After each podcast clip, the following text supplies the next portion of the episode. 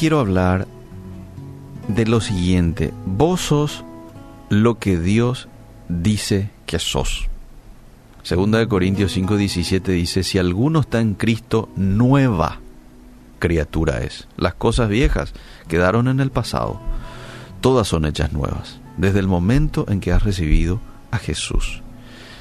Lastimosamente muchas veces determinamos nuestra identidad por lo que otros dicen de nosotros. Y digo, lastimosamente. Eso es lo que hoy nos muestra la realidad. Mucha gente se siente perdedor porque eso fue lo que escuchó, que él o ella era. Después están aquellos que te dicen, wow, qué hermosa sos, o qué, qué lindo, ¿no? Bueno, a veces la gente también te dice así podés hacer lo que te propones. Qué gusto da cuando alguien te dice esto. Es como que te, te, condiciona mentalmente y es bueno. Pero están aquellos también que te hieren. Eres gordo, eres feo, no vas a llegar muy lejos. No creo que puedas. Ahora, lo peor no es que escuchemos esas frases. Lo peor es que decidamos creer a esas frases. Dejamos muchas veces que estos mensajes que nos da algún compañero de trabajo, algún primo, en ocasiones hasta puede ser una persona cercana a uno, en un momento de tensión, de nervios. Sos un esto, sos un aquello, sos un bueno para nada y por el simple hecho de que se te haya caído, no sé, un vaso de jugo. A veces los chicos, muchos padres le dicen, estoy cansado de vos, te pasas echando las cosas, ¿verdad? Y por hacer algo que cualquier niño lo haría. Y es más, ese papá o esa mamá probablemente hizo lo mismo cuando era chico.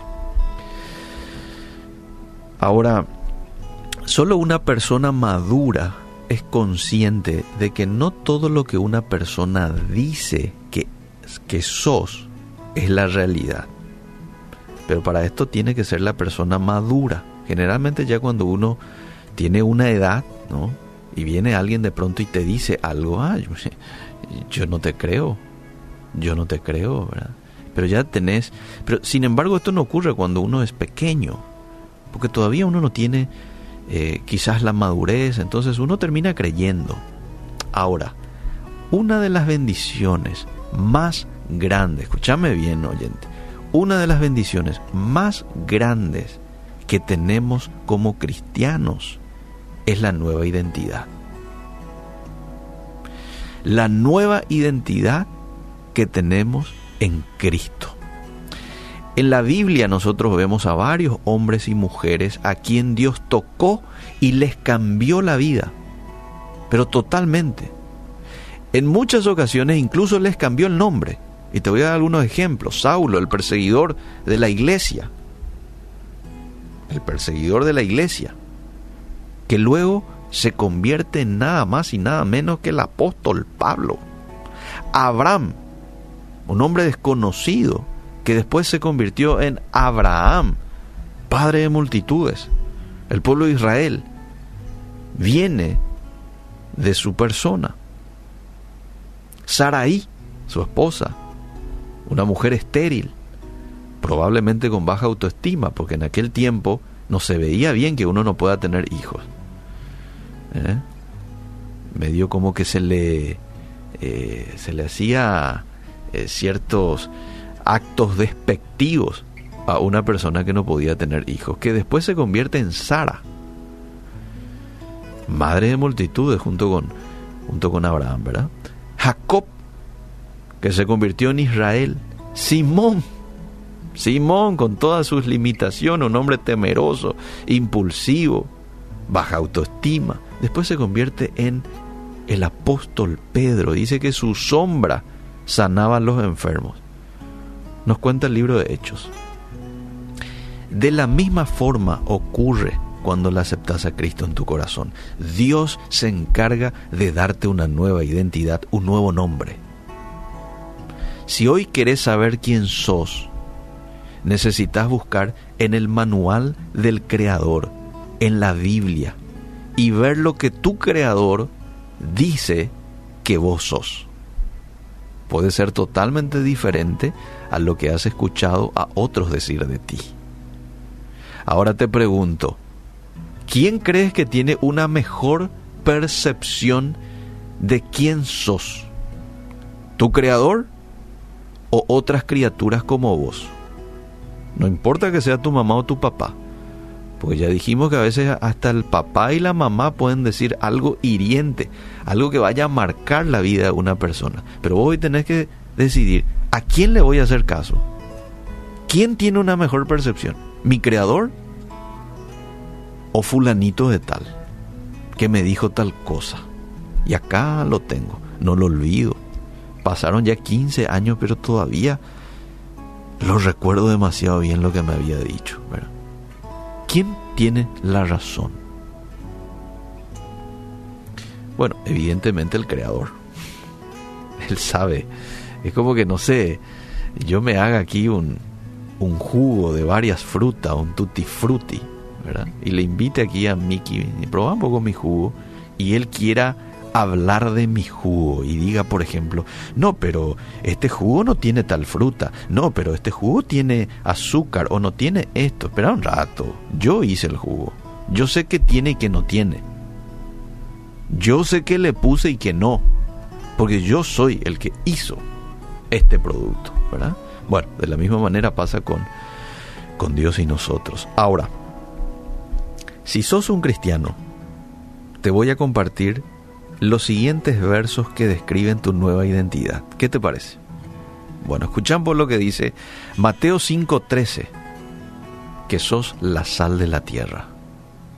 Mateo 5:14 dice que sos la luz del mundo. Juan 1:12 dice que sos un hijo.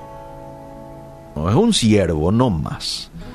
Un hijo de Dios. Juan 15:15 dice que sos parte de la vid verdadera. Dice que sos una rama de la vida de Cristo. Juan 15, 15 dice que sos amigo de Cristo. Juan 15, 16 dice que sos escogido por Dios con un objetivo para llevar fruto. Wow, escogido por Dios para llevar fruto. Primera de Corintios 3:16 dice que sos el templo de Dios. Su Espíritu Santo vive en vos. Primera de Corintios 12:27 dice que sos parte del cuerpo de Cristo. Segunda de Corintios 5:17 dice que sos una nueva criatura. Bueno, no sé si nos alcanza todavía el tiempo para seguir nombrando, pues tengo algunos más acá. Segunda de Corintios 5:18 dice que sos un reconciliado con Dios y sos ahora, desde ahora en adelante, un ministro de reconciliación. Efesios 1:3 dice que sos bendito con toda bendición espiritual en los lugares celestiales. Efesios 1:13 dice que fuiste sellado con el Espíritu Santo de la promesa. Efesios 2.10 dice que sos hechura de Dios, creado en Cristo para buenas obras. Hay un escritor muy reconocido de nombre Neil Anderson que en su libro Victoria sobre la Oscuridad dice lo siguiente. La razón por la cual muchos cristianos no están disfrutando la madurez y libertad, las cuales son su herencia en Cristo, es porque tienen malas percepciones propias no se ven como lo que en realidad son en Cristo. Ellos no entienden, dice este autor, el cambio dramático que ocurrió en ellos en el momento que confiaron en Él. No se ven ellos mismos de la misma forma en que Dios los ve y sufren de una autoimagen pobre. No han entendido su verdadera identidad. Wow. Quizás en esta mañana tengas que pedirle perdón a Dios por creerles más a otros que a Él mismo sobre tu identidad. Y tomar la decisión de adoptar estos conceptos de Cristo, internalizarlos dentro tuyo y cuando alguien te venga a decir algo contrario a estos conceptos, rechazarlo. No importa de quién venga. Puede venir de tu papá, de tu mamá, de tu esposa o de cualquier algún ser querido por allí, pero si no va acorde con los conceptos de la Biblia sobre tu persona, lo tenés que rechazar. ¿Estás listo para comenzar a verte como Dios te ve? ¿Eh? Espero que sí. Gracias damos a Dios porque Él nos ve de manera distinta y porque Él nos ama y nos ha recibido en su redil tal cual como nos encontrábamos.